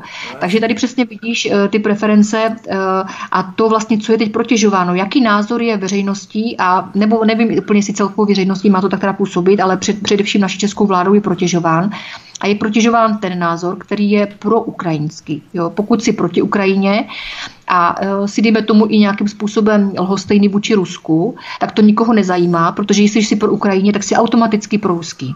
To je taková nebetyčná hloupost, že to je naprosto neskutečné. Ty nemůžeš být už ani pro český, protože tady tento termín už zmizel, jo, nemáš nárok být pro český. No, oni tam postavili to rovnítko. Si pro český zároveň ano. znamená, že si pro ruská. Přesně tak. A když někomu řek, řekneš si pro český, tak ti stejnou řekne a stejně si nácek. Jo? Takže, jo, takže nácek. To, no, to jsou, to jsou opravdu argumenty těch inteligentů na sítích. No, takže to je, je to, je to prostě strašný. No. Mimochodem, všichni se tak baví o energetické krizi, inflaci, drahých potravinách, drahých nájmech, stále nedostupnějších hypotékách a tak dále. Nicméně celkem nepovšimnutá zůstává zpráva, že Česko je skokan 20-letí v nárůstu spotřeby antidepresiv. Oproti roku 2000 stoupla o 577%. Tu zprávu jsem slyšel na Českém rozhlase Plus. Není tohle dost vypovídající údaj, který ukazuje, jaký život a jakou perspektivu do budoucna nám tento systém nabízí? Nabízí? No tak eh, samozřejmě, že jako ta situace je tak šílená teď, že eh, zvládnout to bez nějakých asi antidepresiv nebo někdo bez alkoholu je pro někoho obtížné, jo? ale vím že, vím, že narůstá obrovské procento i sebevražd protože opravdu lidi jsou zahnáni do úzkých a prostě nejsou tu situaci životní nebo tu krizi nějakým způsobem schopni řešit. No a za to můžeme poděkovat samozřejmě, nebo jednou za to poděkujeme Fialové vládě. Bohužel se obávám toho, že byť jsou tady spoustu lidí pozitivní v tom smyslu, že si opravdu naivně myslí, že oni za to ponesou někdy do budoucna nějaké eh, důsledky, tak já se obávám, že neponesou. Ty jsi hovořila o sebevraždách, ale v té zprávě ale optimisticky říkali, nebo celkem optimisticky v úzovkách, tedy cynicky optimisticky, říkali, že nárůst antidepresiv koreluje se statistikou sebevražd, kterých je díky antidepresivům méně. Jinými slovy, tím, že lidé berou víc antidepresiv, páchají méně sebevražd. Tedy nechceš-li spáchat sebevraždu, polikej pilulky. To jsou asi ty evropské hodnoty nebo západní hodnoty, to je přece úspěch, tak proč se vračit, že? Tak to je přesně, jak jsme se bavili o tom, že to je vliv těch korporací, tady, tady v tomto případě toho farmaloby, protože přece nebudeš do konce života na nějakých práškách, ale to taky není normální. No. Takže já třeba osobně jsem úplně odpůrce jakýkoliv lék, jakýkoliv prášku, takže se snažím prostě žít tak nějak, jako abych to nemusela nikdy, nikdy eh, používat, jo. Ale je pravda, že prostě lidé jsou už z toho tak vyšťavení a slabí a znechucení, že prostě po těch práškách sáhnou, ale jako neumí si představit, že by to bylo řešení, protože jednou je budou muset stejně vysadit, jo. A potom je otázka, jestli to potom nedopadne zase tou sebevraždou, že jo. Mm. Takže, takže už, to, už to, že ty statistiky takhle stouply, tak je to samozřejmě uh, jasný výsledek toho, jakým způsobem ta vláda ten národ decimuje. Mimochodem Slovensko tak mohutně podporovalo a pomáhalo Ukrajině, posílalo tam různé peníze, zbraně, humanitární pomoc a tak dál. A jak se Slovákům Ukrajina revančovala nebo odvděčila? Nebudeš věřit. Ukrajina totiž zvýší Maďarsku a Slovensku poplatek za transit ropy. Odkaz číslo 6 popise pořadu na Odyssey. tak, tak tomu říkám ocenění pomoci. To se opravdu vyplatí, že? Je to zhmotnění českého přísloví v nouzi poznáš Ukrajince. No, tak samozřejmě, ono se to samozřejmě vyplatí, do budoucna se vyplatí i to, že tady bude obrovský nárůst nemocí smrtelných a že tady prostě opravdu uh, se nám vrátí nemoci, které jsme tady neměli desítky, desítky let. Takže já si myslím, že celkově ta Ukrajina nám dá co pro to a že nám ukáže, jak umí hezky poděkovat. To si budeme ještě divit. Možná je to i důvod pro slovenské politiky, aby také zvýšili spotřebu antidepresiv. Ještě uvidíme, oni pomáhají Ukrajině, oni potom zvýší poplatky za tranzit ropy, ale Havlérka by určitě argumentovala tím, že za to může Putin, protože zničil Ukrajině infrastrukturu, Ukrajina nemá možnosti, jak energii dopravovat, no a tak musí samozřejmě ten tranzit zdražit. Takže to je ta logika, kterou oni používají. Tak politiky tady toto všechno trápí nejméně, že jo? protože to logicky zaplatí daňový poplatník, takže politici dělají, jaká, jaká je to tragédie, ale výsledku jim to stejně úplně jedno. Oni mají své jisté a to, že lůza prostě už nemá z čeho žít, jak oni říkají, tak to jim je úplně jedno. Takže já bych politiky by do toho vůbec netahala, protože jako hmm. oni dostali úkol, oni jsou úkolováni samozřejmě Spojenými státy, Velkou Británií, Evropskou unii, takže tady toto je všechno cílená likvidace Evropy nebo minimálně té Evropské unie. No a to se celkově jako odehrává, daří se jim to dobře. No a uvidíme prostě, co ještě vydržíme. No. Téma, na které se podíváme teď, je předvolební prezidentská kampaň. Někteří ubyli, jiní přibyli. Nejprve se podívejme na kandidáty Aspenu a na to, protože tam mě zaujalo, jak generál Petr Pavel přijel naštívit Pavla Novotného do Prahy 6, kde naštívili místní školu, rozebrali stav lokálního heliportu a probrali i rodící se vesmírný program. Koukám, že Řeporie jako jedna z mnoha řadových částí Prahy má skutečně astronomický program, že? No, tak eh, před generálem Pavlem tam byla Danuše Nerudová a program byl to podobný, takže já si myslím, že Řepory jsou teďka v kurzu momentálně a tady přesně vidíme, eh, k jakému mentálnímu ubožákovi inklinují eh, ti kandidáčtí prezidenti, protože jako navštívit Pavla Novotného to už je vlastně to poslední, co, co bych v rámci kampaně asi chtěla, jo, ale, ale každému, co jeho jest. Každý máme jiné preference, dobře tak možná musí políbit prsten právě těch vybraných figur. No tak já si myslím, že hlavně tady vidí, že vláda tady eh, nastavila nějaký takový vulgární trend, že čím větší hovadosy s prominutím, tak tím si prostě společnosti uh, více opěvován. Jo? Takže uh, kdo je tady nejznámější hovado v České republice? Pavel Novotný. Tak logicky musí ti uh, kandidáti prezidentští, kteří inklinují k tady tomuto a jsou vlastně na jeho úrovni, udělat návštěvu veřejnou u Pavla Novotného, aby se, nevím, asi zařadili nějak, že jsou na té správné straně. Třeba domluvili, že budou jejich poradce třeba možná, jo, Petra Pavla. A když si zmínila i Danuši Nerudovou, to je další informace, prověřují se případy ve škole Danuše Nerudové. Během její no. éry měli někteří studenti nezvykle rychle získávat doktorský titul, ale jas něco jako Plzeň římská 2. Eh, odkaz číslo 7 v popise pořadu na Odisí v rámci té zprávy. Závěr ale bude příznámý až po volbách. Proč se s tím otálí je víc než jasné. Myslíš, že takové očividné nadbíhání se může klasifikovat jako, řekněme, záměrné pozdržení informací? Tak samozřejmě, jako protože tady toto téma, to, co si nastínil teď vlastně ohledně získávání těch eh, zápočtů a vlastně i těch diplomů eh, takovou záhadnou formou, tak to se řeší už poslední rok nějak. Jako jo. Já to není informace, kterou bych slyšela poprvé. Samozřejmě to teďka trošku eskalovalo v rámci toho, že eh, se účastní prezidentských voleb, ale logicky ten výsledek, ať už bude jakýkoliv, tak nebude negativní vůči Danuši Narodové. Jako na to se už můžeme teď připravit, jo, protože ať už to dopadne jakkoliv, samozřejmě předpokládám, že prezidentkou se nestane, nebo teda doufám, eh, tak každopádně eh, tady toto je jenom věc, která prostě na, na impuls někoho musela uh, trošku vybubřit, ale zase se to prostě zamete pod koberec, klasika. Pětidemoliční scéna kolem Aspenu jsou provařené figury, se kterými není asi příliš třeba ztrácet čas. Pojďme se věnovat takzvané vlastenecké scéně. prosím tě. Já úplně nevím, jestli bych se nějaké... Eh, Česká republika přece Vítku, to víme oba dva, Česká republika nemá žádnou vlasteneckou scénu. Česká republika má občany, kteří smýšlí vlastenecky, to ano, to vůbec nepopírám, ale to, co tady působí veřejně, tak to není žádná vlastenecká scéna. To je ubohost nejhrubšího zrna. A eh, bohužel, jako samozřejmě, že lidé důvěřují a neprověřují. No a potom tam máme kandidáty, jaké máme, ale úplně nevím, jestli vůbec to stojí za nějaký komentář. Já si myslím, že v rámci ministerstva vnitra to určitě za trochu toho komentáře stojí a samozřejmě jsem tu vlasteneckou scénu dával do úzovek v rámci takzvané vlastenecké scény, protože myslím, že oba jsme na stejné vlně, co se týče hodnocení a posuzování takzvané vlastenecké scény, která tady v podstatě vůbec neexistuje v té oficiální úrovni, řekněme. Samozřejmě frakce určitě drobné tady jsou, ale oficiální úroveň tady žádná taková není. Nicméně myslíš, že se opět ukázala neschopnost vygenerovat jednoho a politického kandidáta, pod kterým by se mohla scéna sjednotit?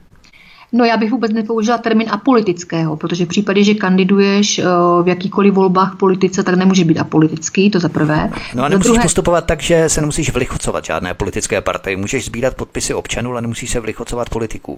Jako jasně, tak to by mělo jo? korespondovat s tím, že je to, nějaká, jo, je to nějaká nezávislá scéna, nějaká opozice, rádoby teda v tomto případě, ale víceméně jako co se týká toho konkrétního pána, o kterém, o kterém se teďka bavíme, tak tam Já to se zatím o nikom nebavím. Možná třeba ty si na někoho třeba zacílela. Já nevím. No dobře, no. Eh, tak tam bylo evidentní u toho konkrétního pána, že uh, víceméně je, je to jenom taková one-man show, jo, že tam, tam, tam vlastně o nic jiného nejde. Tam bylo evidentní, že žádné podpisy nepozbírá pořádně. Jako totiž tady je problém v tom, že někdo si opravdu myslí, že když prostě pozbírá pár lidí na základě nějakých videí, že si s nima povídá každý večer a pozbírá eh, prostě nějaké příznivce, takže hned může kdekoliv kandidovat. Tady to teďka tak nějak nastavené zvláštní v České republice, že opravdu kandidují snad úplně všichni a nějaká sebereflexe to absolutně u těch lidí nehrozí, protože uh, oni si milně myslí v té sociální bublině, těch sociálních sítích, že v podstatě, když tam máš pár tisíc lidí, kteří ti tam fakt dávají palec nahoru, jakýsi borec, tak si řekneš, no teda, tak to teď v tom případě jako já jdu do toho. Jo? Dívá do zrcadla ráno, říká jsem King. No, no jasně, no, takže, takže já se tady tomu fakt jako, že mě to baví docela.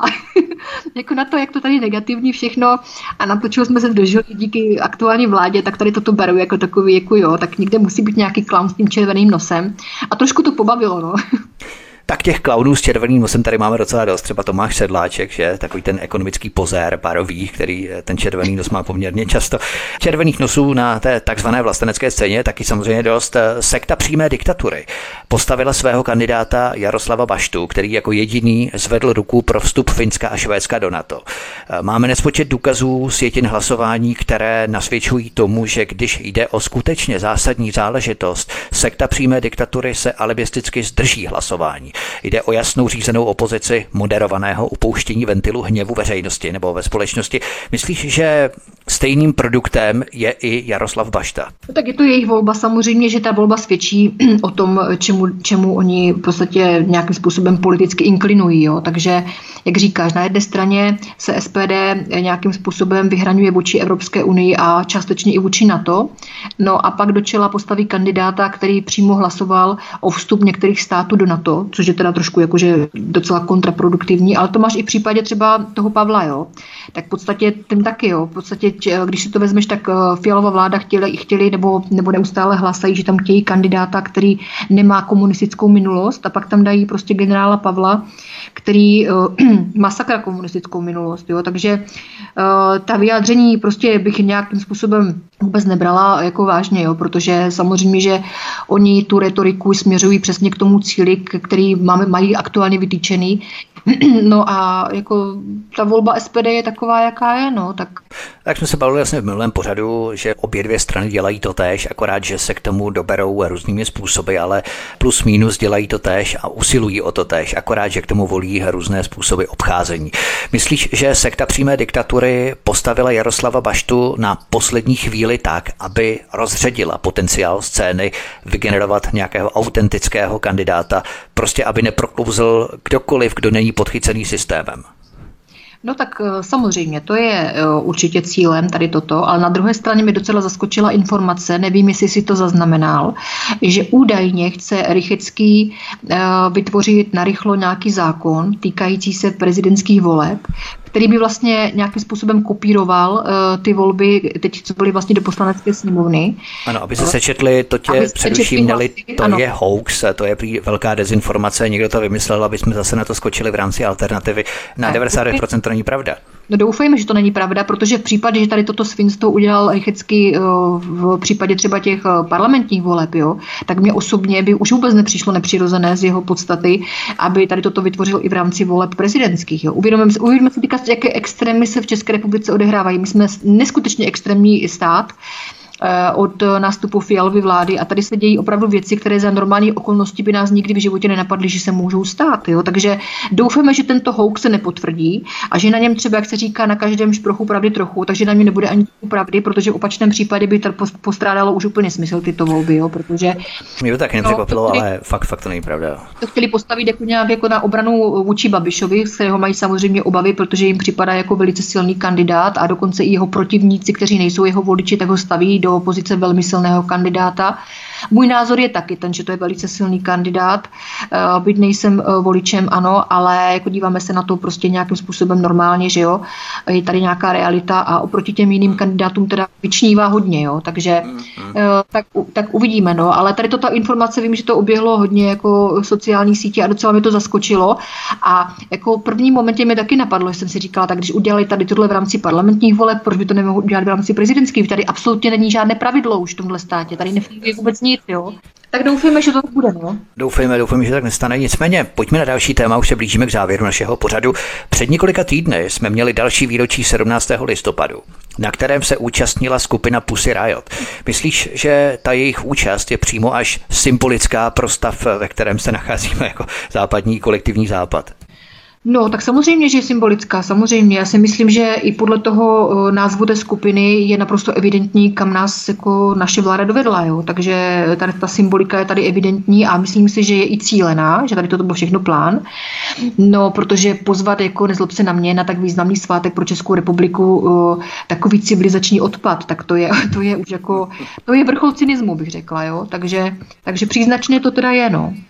Takže už nebudeme říkat, že jsme v prčicích, ale že naše republika směřuje do Pussy Riot. No, já si myslím, že, já si myslím, že je, je, to, je to přesnější termín, no. To jsou ty západní hodnoty, evropské hodnoty. Já si totiž pamatuju, že v nějaké volební místnosti, kdy to bylo, tuším v roce 2017, to bylo, vyskočila na stůl nějaká ukrajinská ženština bez podprsenky. Oni si říkali hnutí femen, že? Nebo tak ano, nějak. Ano, ano, ano. A otírala se tam, myslím, že o Miloše Zemana, ne? Nebo ho tam, jo, napadla, jo. Ho tam taky napadla nějaká taková nahá No, taková střeštěná víla, ano.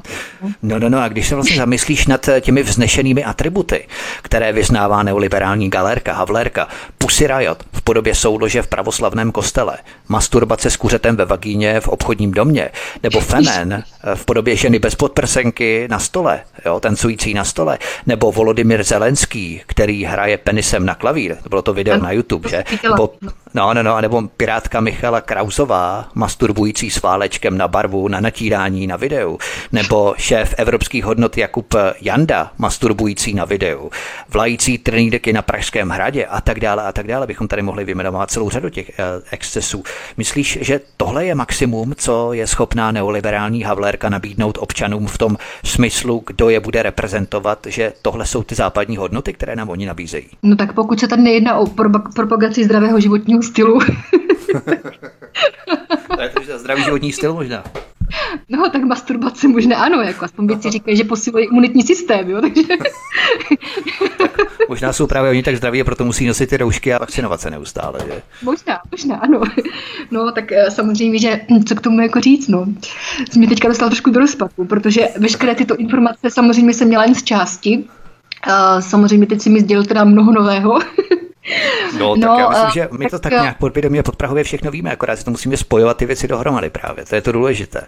Ano, ano, ale na něco prostě se nevydrží dívat, jo, protože je to prostě hruza, takže, takže v podstatě eh, jako ten západní vliv, ten, ten styl jejich a v podstatě ty jejich hodnoty eh, propagující třeba i Think Tank a Jakub Janda, tak to nám tady prosakuje dlouhodobě, že jo, to už, to už je minimálně od toho roku nějak 2015, mám pocit.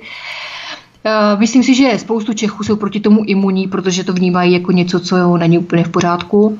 Ale na druhou stranu pravda je taková, že ta mladší generace na to třeba může slyšet a to je prostě celkem nebezpečný fenomén. No. Tak možná je to politický program třeba, který oni prosazují a tohle je v podstatě stělesnění těch západních hodnot, které nám tito lidé nabízejí jako východisko z krize. Tak eh, tomu všemu závdavkem místo české vlajky mávají vlajkami Ukrajiny, na to Evropské unie a Ameriky. Stále ještě někdo věří, že tito lidé chtějí reprezentovat Českou republiku. To bychom si měli uvědomit, že vlastně tohle je stělesnění těch jejich západních hodnot. Jo. Tak aspoň teď už vím, konečně si mi to vysvětlil, proč se stal Zelenský prezidentem. Zahrál to na ten klavír asi dobře, no. Mozart Hadr, Mozart Hadr. Přesně, no. Každopádně, jak se stavíš k tomu, že prezident Miloš Zeman před časem Pussy Riot tvrdě kritizoval, ale teď mlčí jako kapr na štědrovečerní tabuli? Eh, já nevím, jestli mlčí, já si myslím, že on se k tomu vyjadřoval. Já si myslím, že jsem, teď jsem slyšela, hm, já si myslím, že jsem slyšela jeho vyjádření, dokonce to tam nějak jakože i rozebíral, co jsou zač. Eh, část těch informací, které si teďka před chvilkou říkal, ty já je teda nebudu raději opakovat, ale, ale řekl, řekl teda veřejně i on. Takže on jako se proti tomu jako nestaví nějak úplně, si myslím, že jako, že pozitivně. Jo. Tak to je zajímavé, tak aspoň tohle mu no. zůstalo, na rozdíl třeba od vyznamenání Volodymyra Zelenského, tak aspoň tohle mu zůstalo. No, tak jako to vyznamenání tomu neodpustím, jako to, to bylo opravdu svinstvo z jeho strany. A to je naprosto neodpustit. Tím úplně v podstatě degradoval to vyznamenání jako takové tím Zelenským. Jo. Takže teď už prostě, kdyby se někdo chtěl nebo, nebo měl někdo šanci to vyznamenání převzít, tak uh, já osobně bych třeba do toho určitě do budoucna nikdy nešla, byť mi to nehrozí, ale myslím to z té pozice toho, že to vyznamenání v podstatě je úplně, úplně katastrofa teď. No. Když jsme u toho kapra, jak se těšíš na letošní Vánoce? Budou dárky pod stromkem, anebo větve budou skloněné tak nízko, že se tam už žádné dárky nevejdou letos? No tak jako nějak normálně, jako jo. Já samozřejmě, já samozřejmě nepotřebuju třeba já osobně žádné dárky, já jsem šťastná, že mám prostě u sebe rodinu a že je klid a pohoda. A a beru to tak nějak jako, že z pozice normálního dospělého člověka, samozřejmě kvůli těm dětem, tak eh, to se vždycky snažíš ty Vánoce mít prostě příjemné a, a, a nějakým způsobem prostě i, i bohaté, aby, aby prostě se každému splnilo to jeho přání. Ale eh, pro mě je priorita to, ať mám zdravou rodinu, ať jsem já zdravá, ať máme všichni práci eh, a ať nějakým způsobem zvládáme ten život, který je teď jako velice komplikovaný s ohledem na eh, obrovské navýšení vlastně těch životních nákladů, což se týká téměř každého občana v České republice, týká se to samozřejmě i mě. mě nejsem žádná výjimka v tomto, takže prostě přeju si, ať to nějak klidu všechno přežijem a hlavně ať eh, i já se vypořádám třeba s těmi gaunery, kteří na mě neustále podávají trestně oznámení. A protože je to strašně otravné, jako samozřejmě, že oni to vědí, že jo, protože ve výsledku to třeba nemusí nic znamenat, no ale zabije ti to čas, peníze za advokáty a podobně. Není to úplně legrace tady tohle všechno. No, tak ať to prostě nějak zvládneme, ať do budoucna líp, no. Ať, ať prostě opravdu tady vytvoříme nějakou reálnou opozici, která se tomu dokáže postavit a bude třeba čelit těm, těm vládním šokům, které nám tady připravují, eh, tak aby to prostě mělo i na té politické úrovni třeba nějaký vliv, o to se třeba snažím, ale ale to třeba v dalším pořadu, protože je to všechno ve stádiu vývoje. No, takže tak, no, takže jak říkám, prostě pořád, pořád eh, u mě vítězí to, ať je klid, pohoda, ať jsme zdraví. My vždycky s dcerou spolu pečeme, jo, takže samozřejmě, že u toho si dáváme svařáček, takže máme takovou pohodičku doma, jo, tak je, je to takové fajn, prostě, no, takhle bych chtěla, aby to bylo navždy nejlépe, jo, protože to jsou takové ty chvilky v životě, kdy si uvědomíš vlastně, jaké máš obrovské štěstí, jako jo. Přesně. Že máš prostě milující rodinu, milující dítě, které se povedlo, že jo, já jsem nesmírně pyšná na svoji dceru a Uh, protože je to dobrý člověk, slušný člověk a uh, má velké ambice do budoucna něco dokázat, s čím již maximálně podporujeme. Takže to je pro mě tak jako důležité a jestli tam prostě mám nějaký dárek nebo nemám nějaký dárek, je to fakt neřeším. Tady tohle toto, jo. Samozřejmě, že dárky, dárky nějaká drobnost, jako samozřejmě ano, tak, tak, ale je to, je, to, je to především u těch dětek a těm dětem se plní ta jejich přání ale za sebe fakt řeším úplně jiné věci než nějaké dárky. Já jsem se tady bavil o tom duchovním rozměru Vánoc, té mentalitě kolem svátků určitého rozjímání a přece jenom láska, která samozřejmě provází tyto svátky a láska také prochází žaludkem a v tomto kontextu se tě zeptám, jaké cukroví chystáš pro štíhlou linii. Tak já především vůbec nedržu nějaké zásady štíhlé linie. Já si, já si fakt užívám život naplno a jím to, na co mám chuť. A uh, fakt si užívám ten život, protože uh, nikdy nevíš, jak to dopadne ve stáří, jestli třeba nebudeš mít nějaké zdravotní problémy, jestli to vůbec dobře najíš, nebo jestli vůbec bude co jíst do budoucna. Takže dokud je co jíst, tak prostě si dávám. Teď to platí, teďka to platí dvojnásob samozřejmě. No, ale my pečeme, my pečeme jenom vanilkové rohlíčky a linecké, protože to máme nejradši. No a potom tak různě dostáváme od rodiny, od kamarádů třeba jiné druhy, ale jako to máme nejradši, takže vlastně děláme každoročně tady toto. Ale jinak se musím pochlubit, umím opravdu vynikající bramborový salátek. Který, ano, vynikající bramborový salátek, který dokonce jsem v naší restauraci tady na naší vesničce vyhrála první místo anonymně za nejdokonalejší salátek. Takže na ten jsem pišná, protože mám recepturu ještě od babičky, ten vlastně, vlastně nějak koluje v naší rodině a kdykoliv komukoliv dám ochutnat, tak jsou naprosto nadšení. Takže v tom jsem si naprosto 100% jistá, že Eh, kdykoliv bych ho přinesla, tak by byl ten nejlepší bramborový salát. tak to je skvělé. A dáváš celer do salátu? To je takové kontroverzní. Dávám mrkev, celer, petržel, ano, kořenovou zeleninu, nastrouhat najemno, ano, ano. Ale potom tam přidám... Neříkej, protože je to know-how. To si myslím, že není. Jako tady toto asi jako je takový základ, ale samozřejmě zbytek toho receptu ještě neprozradím. Já, neprozradíš, tak to příště třeba, lidé si to spojí. Tak fajn, bavili jsme se o dárcích, nebudeme teď ještě specifikovat, protože ta věc se ještě, jak si načetla, taky peče, vaří, smaží, ale takový velký dárek se chystá na příští rok. Dárek, ze kterého mnoho lidí bude nadšených, ale skupina, která vede tuto republiku do Pussy Riot, z toho bude mít ještě velké mrzení. Víc neprozradíme, sledujte svobodný vysílač, kde se včas všechno dozvíte, nejenom včas, ale dokonce i s předstihem. Já ti Neli přeju krásné a veselé prožití letošních Vánoc, hodně úspěchů i v novém roce, to především, stejně tak i vám, milí posluchači. Dnešním hostem byla Nela Lisková, měj se moc hezky Neli a v příštím roce naslyšenou. Ahoj. Děkuji, já přeju tobě i samozřejmě posluchačům eh, krásné Vánoce a ten nejlepší nový rok. Hlavně, ať jste všichni zdraví, ať jste v pořádku, ať máte práci, ať se nedostanete do nějaké situace nepředvídané, nepříjemné. Přeju vám jenom vše dobré, tobě i posluchačům. Mějte se krásně a budu se těšit příští rok u dalšího vysílání. Dnešním hostem byla Nela Lisková. Tento pořad, milí posluchači, stáhněte buď na našem webu svobodného vysílače, případně na SVTV Info, anebo zavítejte na náš kanál Odyssey. A odtud právě z kanálu Odyssey, prosím, sdílejte tento pořad na sociální média, pokud s Nelou Liskovou souhlasíte, pokud chcete, aby si tento pořad poslechli i vaši přátelé, kamarádi, známí. Budeme rádi, když budete tento pořad sdílet na sociální média, stejně tak, jako když nám zanecháte vaše postřehy, návrhy, názory, případně doplnění o tom, o čem jsme se dnes bavili, anebo o čem byste chtěli, abychom se bavili příště případný dotaz na Nelu Liskovou příště, co bychom mohli zodpovědět. A také budeme rádi, když budete odebírat tento kanál svobodného vysílače Studia Tapin Radio kliknutím na tlačítko odebírat a také na zvoneček, tedy zapnout notifikace upozornění, abyste nepřišli i o další pořady, které pro vás chystáme tento a hlavně tedy v příští roky. To by bylo všechno od mikrofonu svobodného vysílače nebo na kanále Odisí vás zdraví vítek, přeju vám hezký zbytek večera a příště se s vámi opět těším na slyšenou. Prosíme, pomožte nám s propagací kanálu Studia Tapin Radio Svobodného vysílače CS. Pokud se vám tento nebo jiné pořady na tomto kanále líbí, klikněte na vaší obrazovce na tlačítko s nápisem Sdílet a vyberte sociální síť, na kterou pořad sdílíte. Jde o pouhých pár desítek sekund vašeho času. Děkujeme.